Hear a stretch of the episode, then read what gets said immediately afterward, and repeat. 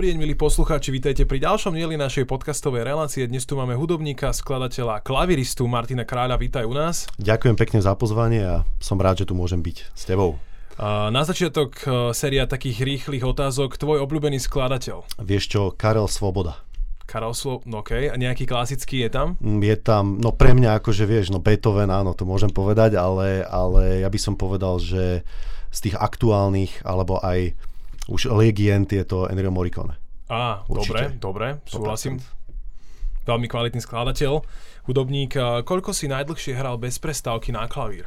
Najdlhšie bez prestávky na klavír, vieš čo, myslíš niekde na akcii, alebo to bolo niekde súkromne len? Mohol si aj cvičiť. Cvičiť, fú, tak 8 hodín, 8? 7, ale s prestávkami, akože, no nie, že v kúse, vieš. Mhm.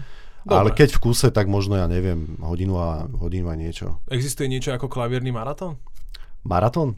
Vieš čo, ako, že kto vydrží najdlhšie vyhral? Vieš čo, neviem toto, že či existuje nejaký maratón, ale možno aj hej, neviem, či by som si na to trúfol, že maratón, vieš.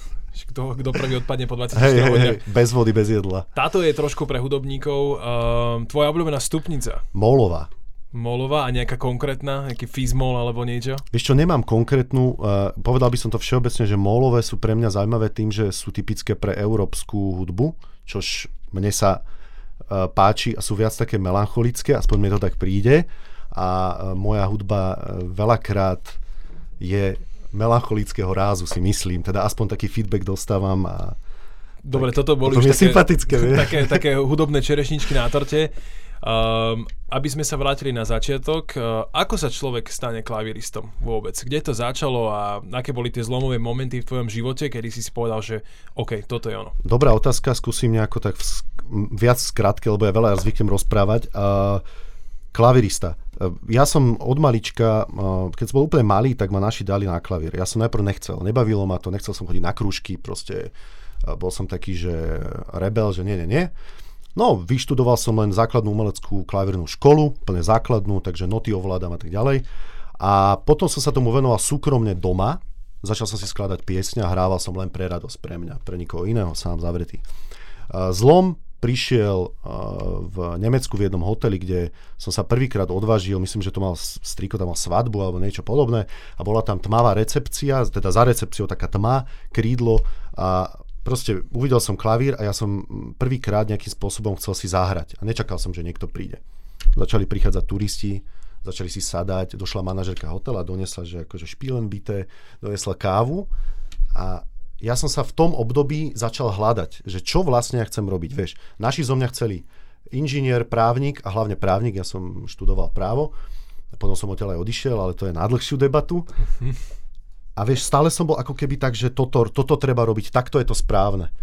Ja som cítil a pocitil som v tom hoteli, aby som odpovedal na tú otázku, že toto ma baví, že wow, že, že zabávať ľudí, tí ľudia sa zrazu dobre cítili, bol tam nejaký potlesk, hral som svoje veci, len tak uvoľnene, tak vtedy, vtedy som nejak nastúpil na ten vlak, by sa dalo povedať, a postupne niečo začalo, tak by som povedal. Keď eh, hudobník začína, väčšinou najprv skúša hrať nejaké aranžma od ostatných umelcov, alebo si preberá muziku, ty hovoríš, že si hral aj svoje veci. Vieš čo, ja som uh, samozrejme hral kavere, hral som prerabky, milujem to, doteraz si zahrám, počujem dobrú hudbu, tak ju eh, potrebujem si ju vypočuť, sadem ku klavíru, musím ju uchopiť a keď uchopím skladbu sluchom, tak potom sa s ňou hrám a veľakrát ma to baví.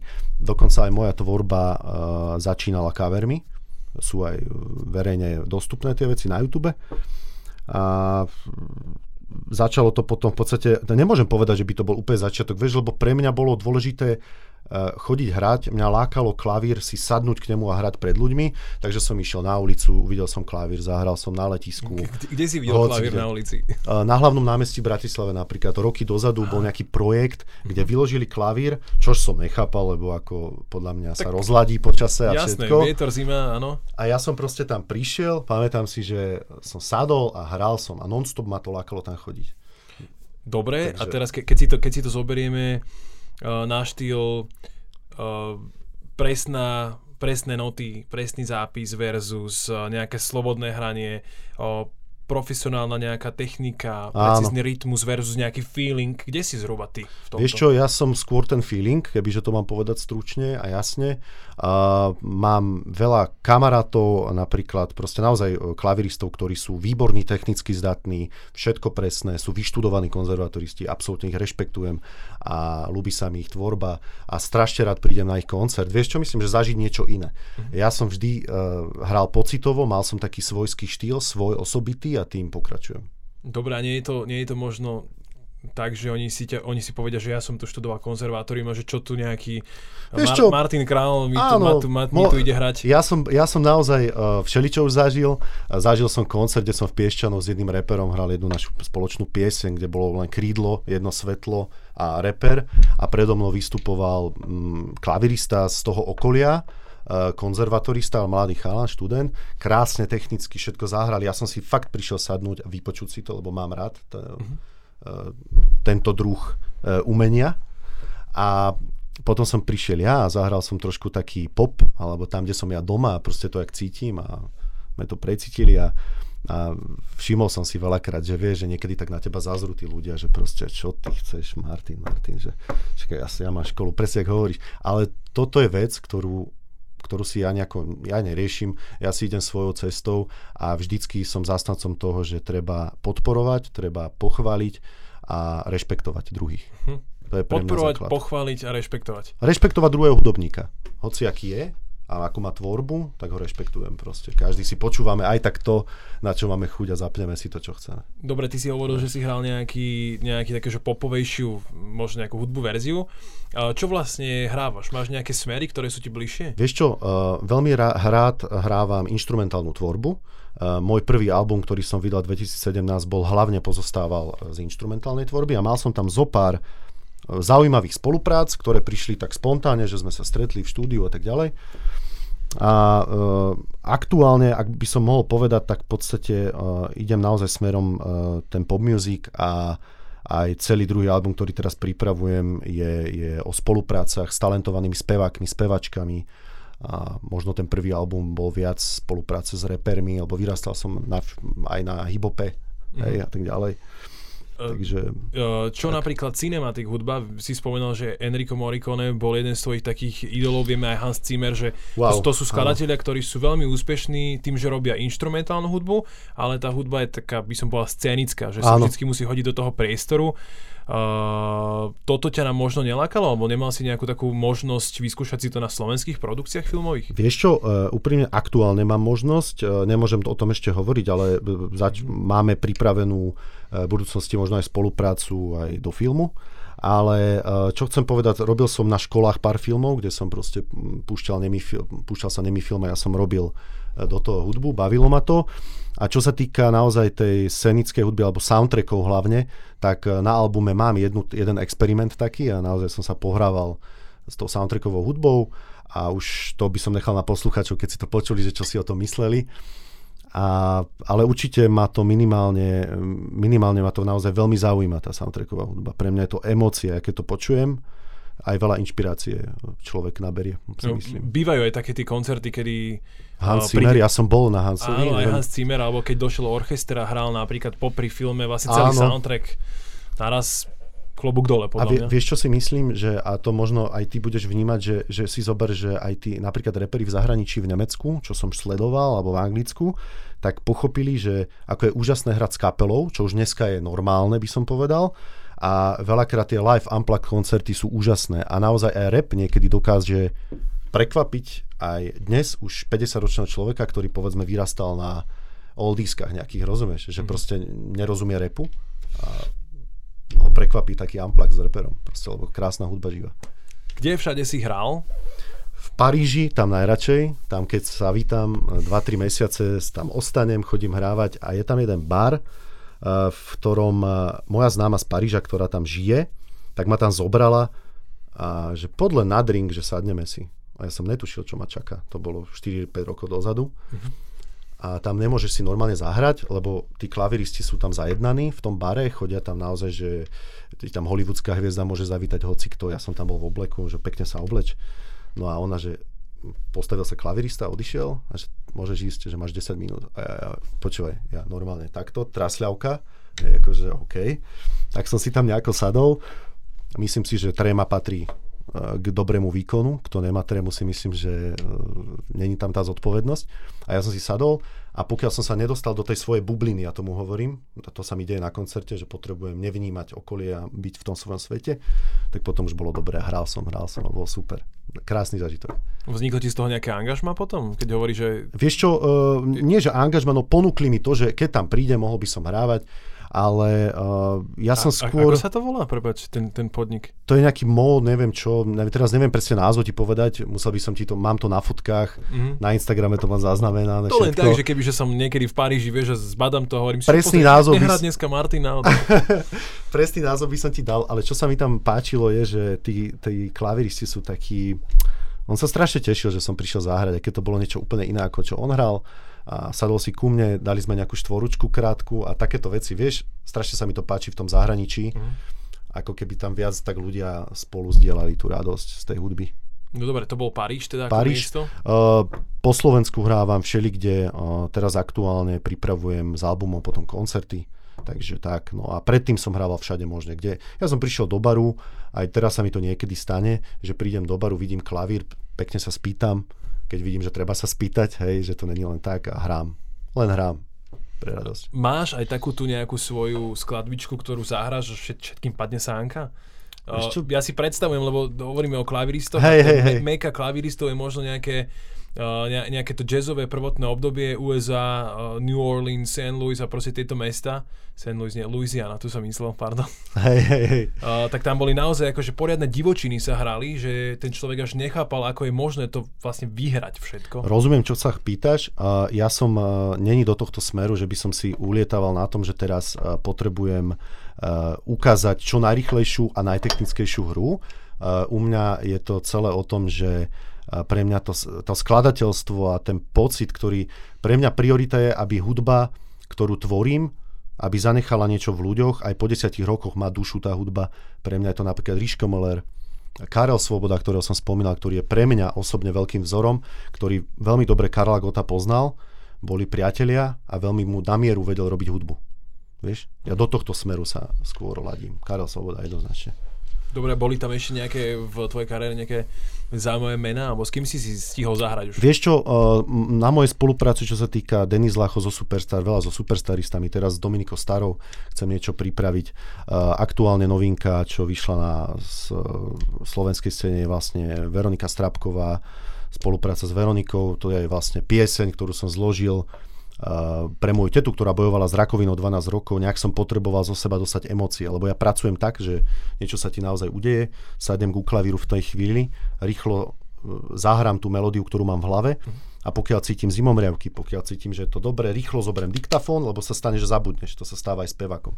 A utekam do štúdia, kým mám tú emóciu v sebe, toto bolo pri Veronike napríklad. Osobne tiež e, hrávam na klavíri na trošku akože nižšom leveli, ale toto s tými melódiami sa mi, sa mi stáva, že pokiaľ si to človek nenahrá, tak Áno. ako to vyprš, vyprchá to veľmi rýchlo. Uh, napríklad s Veronikou sme sa stretli tak, že proste ja som mal hotovú skladbu, instrumentálnu. Uh-huh. Uh, Chcel som ju najprv dať von len ako instrumentálnu, lebo to bolo niečo osobné pre moju tetu. Aj keď ľudia by to možno neriešili, vie, že pre koho, pre mňa to bolo dôležité. A s Veronikou sme boli v jednej reštaurácii, len akože kamaráti sadnúť. A ja, že počúvaj Veronika, že ja ti musím pustiť moju novinku, že po do auta. Sadli sme do auta, pustil som a ona zobrala telefón a v sekunde začala hovoriť text. Je to ťuklo, chytila sa na to, proste cítila emóciu a povedala, že Maťo, idem do štúdia. V ten deň išla do štúdia, lebo by to zabudla. Toto mi potom povedala. A tebe sa stalo niekedy, že si niečo zabudol na takéto a potom, že do... Hej, že... hej, odvtedy si dávam pozor, odvtedy riešim telefón, mať pri sebe a rýchlo diktafón alebo niečo, záznamník zvukový, lebo Fakt sa mi to stalo už dvakrát a doteraz sa mi stalo, že jednu pesničku si normálne nepamätám. Vedel som, že super, mám dobrý pocit z nej. Počúvaj, doteraz nič. A vtedy som sa poučil, že to musíš mať pri sebe. To sa, ako hovorí sa, že ak to máš v hlave, že možno sa stane ešte tá vec, že ti to tak čukne, že á, to, to, takto to bolo. Keby to prišlo, vieš, tak, áno, tak by som... To, to sa môže stať kľudne, že aj po 15-20 rokoch, takže... Ako ja by som bol veľmi rád, kebyže sa to stane. Uvidíme, ako tu bude možno taká malá odbočka. Viem, že pre klaviristov sú extrémne dôležité ruky. Je to proste ano. časť tela, ktorá ťa živí. Uh, dávaš si ty nejaký špeciálny pozor na ne? Chápem, že dobre, pyrotechnika to, to nehrozí To nie asi, je to vôbec. Ale možno, že či ty máš nejaké svoje také uh, malé zvyky, ktoré napríklad, ja neviem, že nenosím ťažké veci, alebo Vieš čo, napríklad uh, aktuálne... Vidím, že máš teda prsteň. Napríklad. Prsteň, prsteň je uh, Martin Král, pianist, toto som v podstate dostal uh, ako darček uh, na mojom krste, keď som krstil debutový album, takže toto musím mať stále so sebou. Ale keď hrám, tak väčšinou ho dávam dole. Niekedy dávam dole už aj hodinky, aj toto, že proste potrebujem mať, vieš, voľné prsty, taký pocit môj. Uh-huh. Uh, druhá vec, čo mi doma povedali, že by som si mohol dať možno aj poistiť ruky, že vraj sa to robí. No ja som sa zasmial, že čo bláznite, že poistiť ruky. A že hej, normálne sa dá poistiť ruky. No dobré. som k tomu nedošiel. Ne? A si to aj zisťoval, že čo by to mohlo byť, alebo vieš stáť, čo, alebo Nie niečo? konkrétne, ale normálne som nad tým vtedy uvažoval, že mi dali chrobaka do hlavy. Že, lebo vieš, ako reálne stať sa môže hoci, čo my nevieme, čo bude na druhý deň. Tak tie ruky sú také, že väčšinou si mi človek manipuluje vlastne denne prichádzajú, no ja nepoviem, že futbalisti nemajú poistené nohy, ale Áno.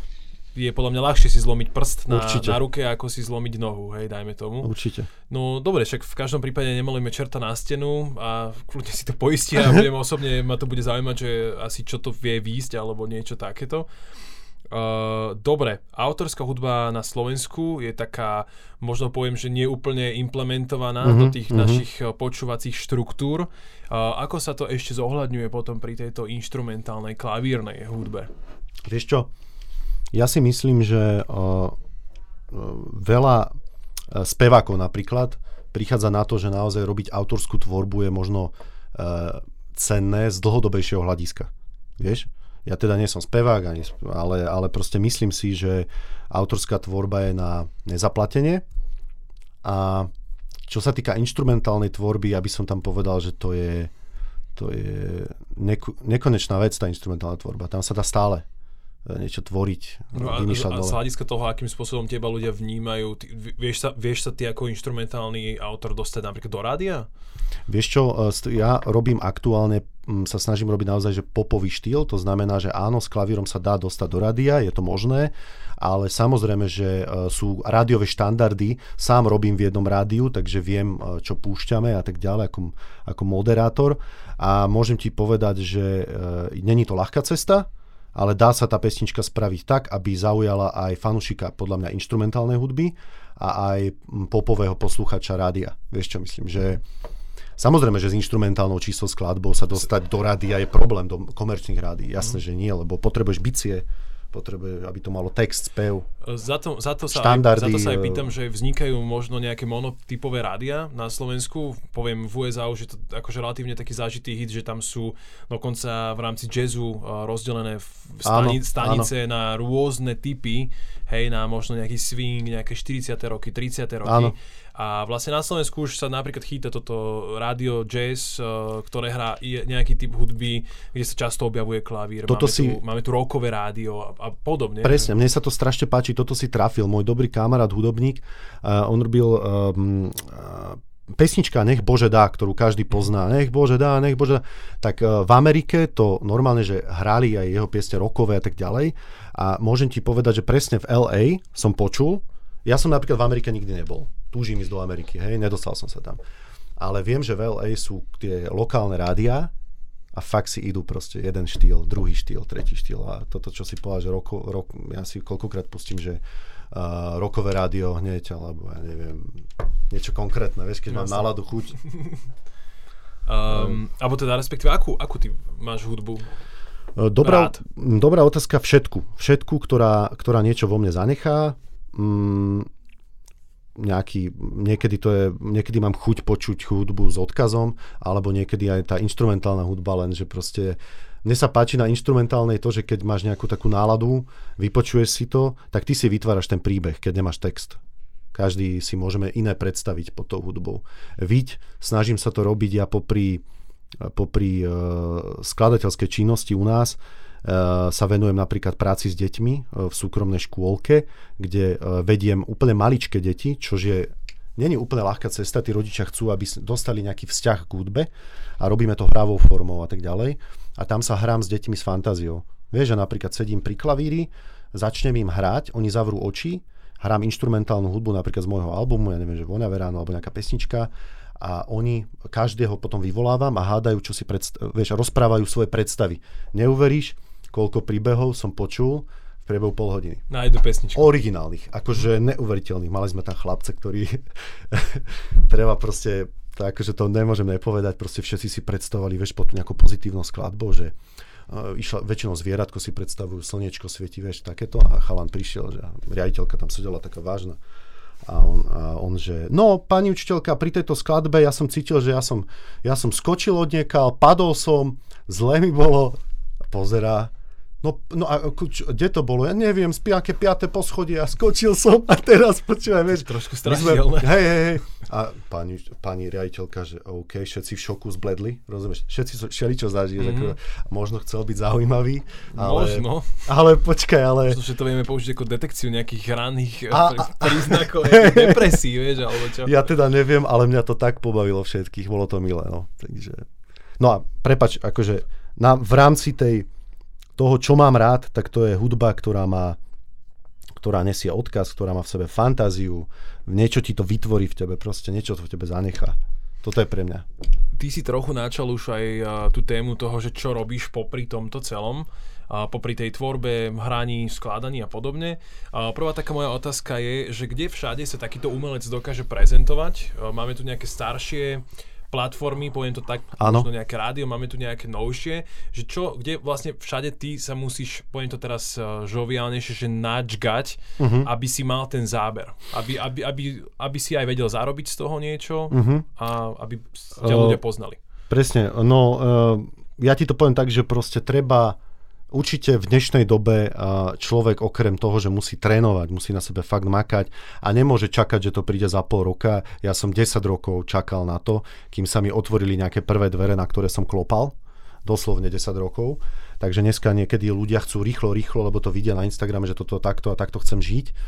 A, potom, keď už človek si to podľa mňa trošku vymaká, že nejaké základy máš, že ti ich niekto len tak nesfúkne, lebo máš to vydreté, čož mňa tiež nikto nezastupoval, nikoho som nemal za chrbtom, že toto musíš robiť, toto takto, všetko som si sám od distribúcia albumu, od vyhľadanie spoločnosti, cez ktorú môžem ísť, od e, všetky informácie, všetko som si riešil sám.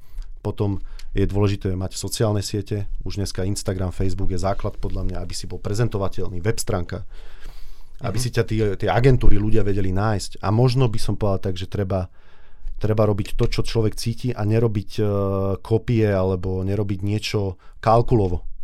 Vieš čo myslím? Že proste ostať originálny, taký, aký si a tak touto cestou ísť. A to potom, potom si ťa nájdu tí ľudia, ktorí, ktorí si ťa majú nájsť. Um, chcel som si to pozrieť pred rozhovorom, zabudol som. A ty využívaš streamovacie služby? Uh, myslíš teraz... Uh, Napríklad Spotify, hej. Spotify, alebo... áno, Spotify, áno. áno. Keď vydáme single, ktorý ide do rady, ktorý je taký, že naozaj, že pop do radia, tak áno, hej, hej. Ty, ty teraz máš kvázi ako keby dva trhy. Jeden je taký, že robíš to pre ľudí, niekde sa prezentuješ, hráš to pre nich, oni sú v konečnom dôsledku tí spotrebitelia áno. tvoji. A na druhej strane, ale ako sám hovoríš, musíš oslovovať aj nejaké agentúry, niekoho, kto by možno za tebou stál, kto, ti, kto vie ti nie že pomôcť, ale riešiť tú distribúciu a že teraz, že odkiaľ ty máš väčší príjem napríklad? To je, to je, to je tak, vieš, ja keď som vydal uh, prvý single, pamätám si, že som robil, uh, pamätám si, že robil nejaké instrumentálne veci a robil som kávere rôzne. Spravil si, pamätám si, že som robil káver uh, rytmusovej jednej pesničky, uh, ale bola to ako keby moja skladba, len trošku inšpirovaná uh, jeho skladbou. A pamätám si, že som natočil k tomu taký, chcel som, aby to bolo putavé, aby to bolo originálne, proste zavolal som chalaniskovi, mali sme drona, samozrejme som si to platil z vlastných peňazí, zo svojich zarobených, ja som predtým robil barmana, skladníka som robil, všelijaké práce, takže ruky, lešenie mi padlo párkrát na ruku, mm-hmm. zažil som. Takže uh, mal som nejaké peňažky, z toho som si urobil tento, tento prvý projekt, taký akože vážnejšie au, vizuálny, audiovizuálny. A ono sa to na druhý deň ocitlo v bulvári, lebo to asi bolo niečím tak pútavé pre tých ľudí, že proste aj ten klip bol taký úplne iný, aký tu ešte nebol. Bolo to v centre Bratislavy točené. A na to sa mi ozvali e, z jedného bulváru, že teda to nechávajú tam, lebo že to má záber, tak tri mesiace to bežalo, diskusie tam prebehli. A vtedy som ako keby sa tak Vieš, tam boli prvé zmienky o mne, zrazu, že hm, niečo originálne tu je, niečo iné a týmto smerom som potom aj išiel v ďalšej tvorbe. Uh-huh. Jo, už iba taká drobná otázka, že ty, tebe napríklad, ja sám to neviem, že či hudobník si viac zarobí z nejakých live uh, hraní, alebo potom z niečoho, čo naozaj vytvorí a máš to na nejakom CD, na nejakom nosiči, už aj teda streamovacia hudba. A mne úprimne, uh, ja keď som vydal album, išli sme na československý trh, uh, nemôžem spomenúť spoločnosť, veľká spoločnosť, ktorá, e, ktorá distribuje. Môžem? Jasne. Uh, určite. No jasné, ako však, keď je to pravda. Spinaker, je to Spinaker. Takže je to Spinaker. Uh, veľmi, veľmi milý pán, ktorý myslím, že to bol aj priamo majiteľ. Uh, neviem, či Marian sa nevolá aktuálne. Marian Šoky, už neviem teraz. A, a, ale proste, aktuálne teda, sorry. Hej, hej. A uh, my, sme sa, my sme si zavolali, povedal som mu môj príbeh, E, to, čo chcem tým albumom povedať. On to trošku upgradeol, dali sme na album taký, taký pamätám si, že, lebo keďže sme v podcaste, tak si myslím, že to podnikanie je dôležité, však každý chceme z niečoho žiť. No, tak ja som dal album, bolo to tvárov tvár životu, uh, klavírny album, proste s aut, čisto autorskou tvorbou, hej. Mal, bol tam akurát jeden ten cover uh, Paťovej piesne. No a on tam bachol, že Maťo, počkaj, dáme tam nálepku, bum. A tam bolo, že spolupráca s tým reperom, s tým reperom, s tým reperom. A mali sme na stole album, ktorý tu predtým nebol. Klavirista vydáva takéto spolupráce aj s instrumentálnou tvorbou, ide s tým na trh a vôbec sme nevedeli, čo to dá. Ja som vtedy, uh, aktuálne mám už manažerku, ktorá sa stará o veci, ale ja som vtedy nemal, ako to dostať a ani peniaze na to, to dostať z mojich brigád a zo všetkého niekam to tlačiť. Hej? ale ono sa to nejako začalo predávať, aj bez nejaké veľké reklamy, tak som chodil po tých knihkupectvách, vieš, točil som si videá sám pre seba proste, potom som to postoval, aby ľudia začali o tom vedieť, aby sa to zbieralo. A prišli aj prvé objednávky a bolo to zaujímavé, potom mi zavolali, že sa predali nejaké albumy, ako bolo to, bolo to zaujímavé, nečakal som to. Mm-hmm. Na to, že sa okolo toho nerobil nejaký hype veľký, tak si myslím, že to bolo pekné na začiatok a potom už, e, potom už je to hlavne o eventoch. O čom ti poviem. Keď ťa Takže, zavolá agentúra, okay. tam, je, tam je zárobková činnosť. Ja žijem uh-huh. hlavne z eventov, proste tam, tam, alebo gala večere, keď sú, hej, hral som misky, hral som všelijaké takéto akcie, na ktorých vieš, podľa mňa ako muzikant, dobre zarobiť, ale pýtaš si, pýtať si môžeš vtedy, keď uh, máš v médiách nejakým spôsobom nejaké meno, niečo sa okolo teba deje a je to možno u mňa, u mňa u mňa je to možno tým, že ja napríklad mám 45 minút autorskej tvorby, keď chcem.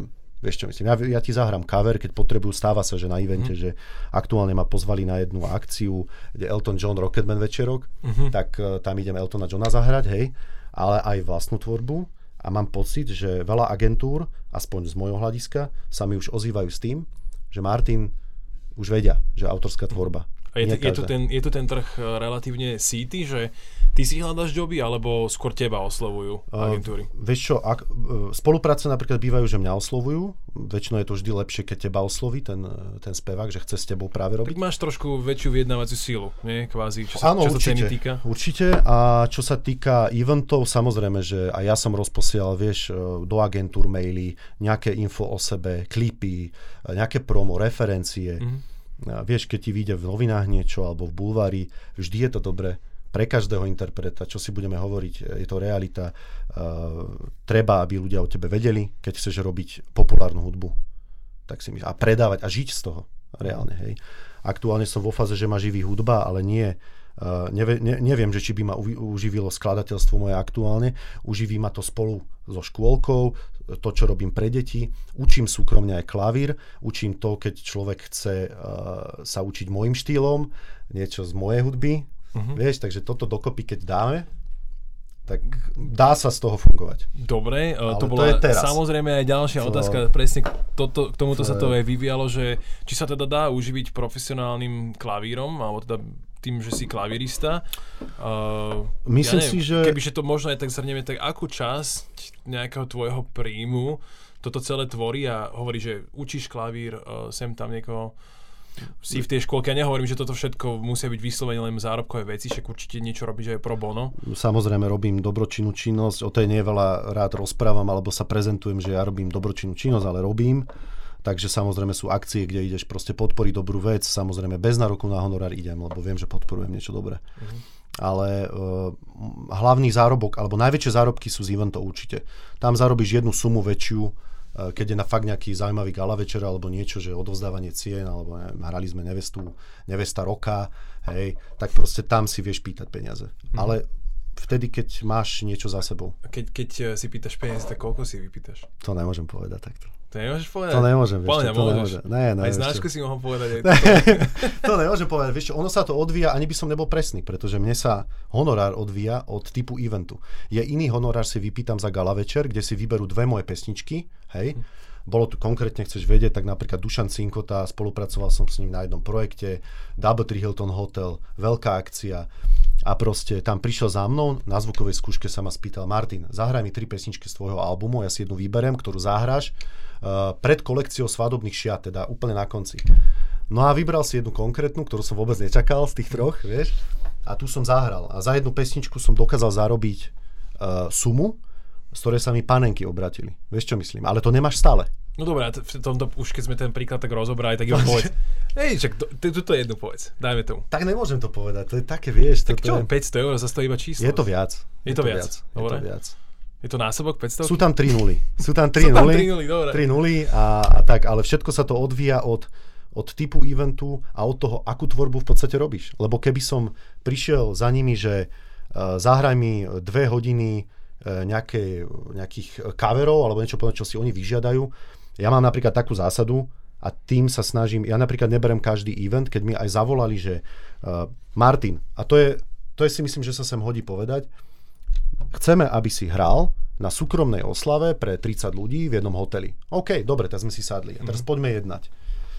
Ja chcem toto a toto a oni, ešte, my ti ešte prihodíme, hej. Zase sa mi panenky obratili, pozerám, dobre, súkromná oslava, ale vieš čo, budeš hrať to, čo my chceme.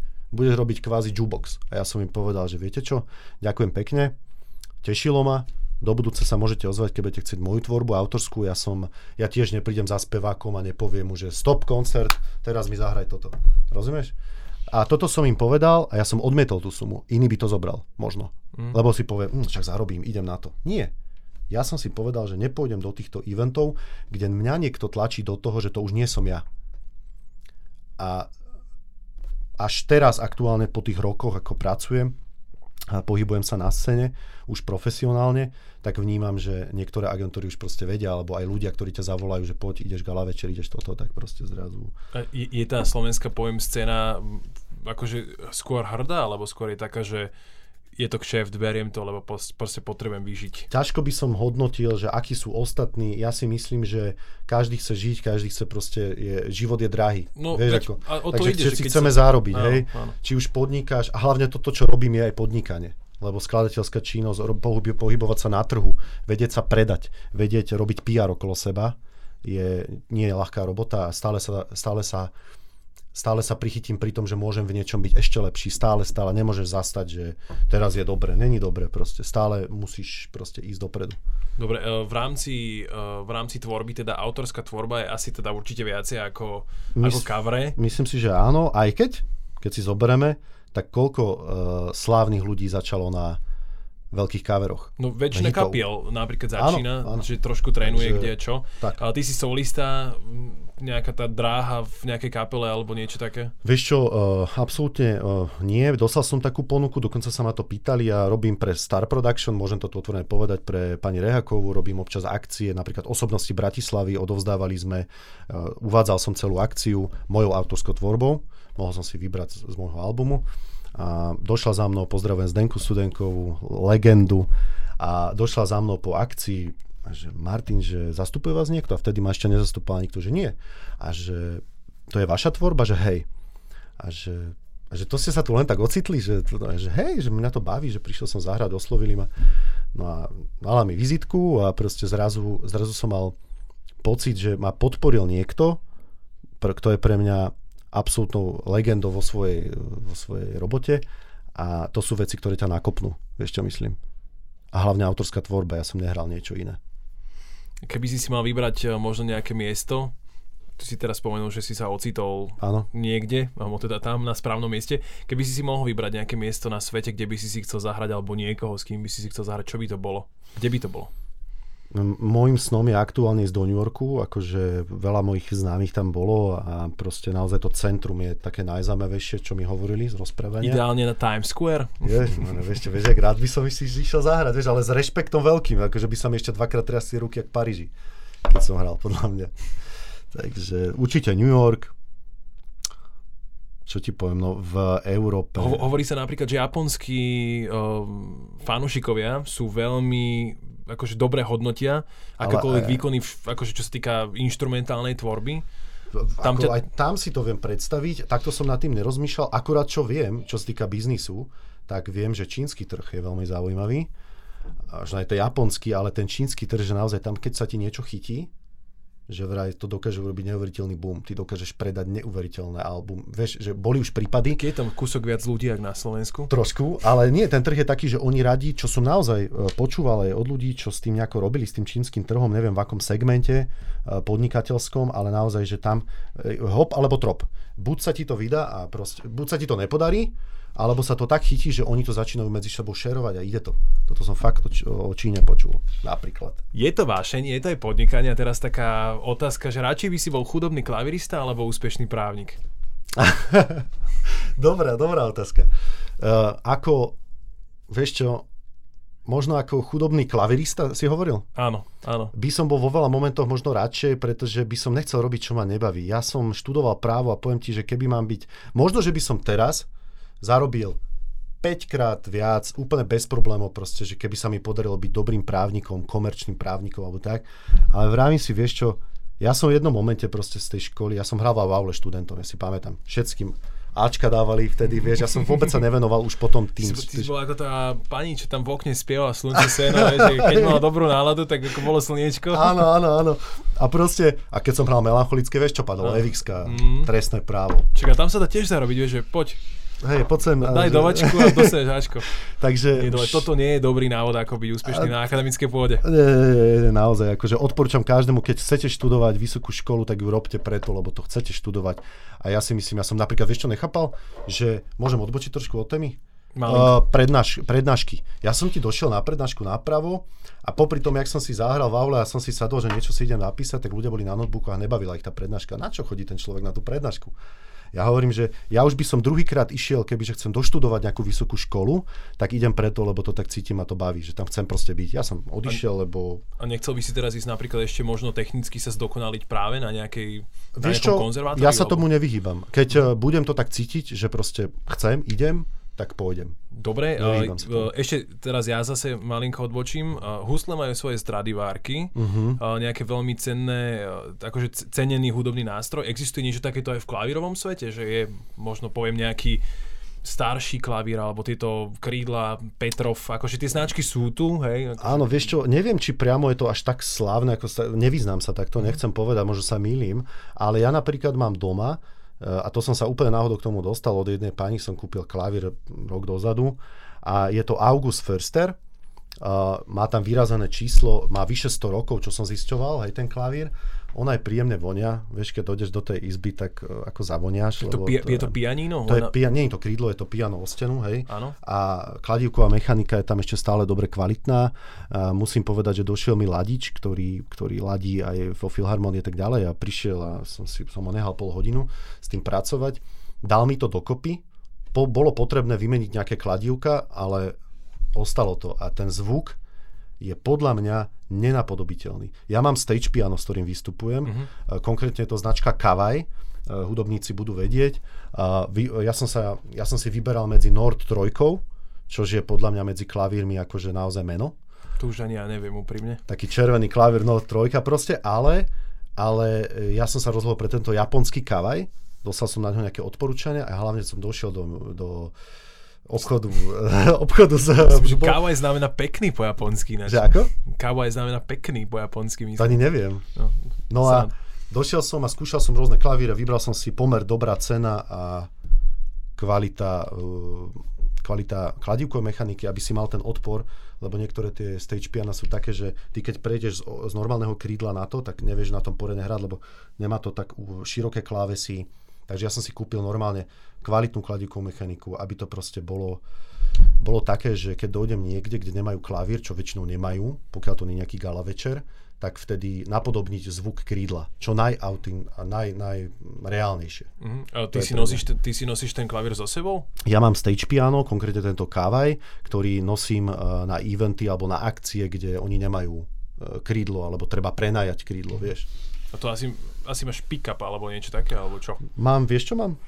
Mám Škodu Fabiu a do tej malej Škodovky, teda tú, no, na, tú najnovšiu Fabču mám, malú, a do tej Škodovky to dávam, vieš jak? Som išiel normálne, že na uhlopriečku som to šupol, aj zo stojanov, aj so všetkým a takto som išiel na koncert do Ružomberka. Perfektné. čo Máš... ti poviem, no potrebujem pick-up. A aký je ešte taký tvoj sen do najbližšej budúcnosti a čo robíš preto, aby si ho dosiahol? Mm, stále trénujem, každý deň som za klavírom, každý deň sa snažím vytvoriť uh, alebo aj len si zahrať, keď aj nevytvoríš skladbu, niekedy máš mesiac, že nič sa ti nepodarí urobiť, lebo to tak necítiš. Uh, môj sen, pokračovať v tom, čo robím, byť zdravý, aby som mohol uh, ľudí v podstate tešiť ľudbou, lebo ten feedback, chvala Bohu, ktorý dostávam niekedy od ľudí, je strašne príjemný, keď sa ti ľudia natočia, že počúvajú ťa v aute alebo niečo, to je najviac, alebo že pomôžeš niekomu tou hudbou, tak v tomto, to je môj sen, pokračovať celý život.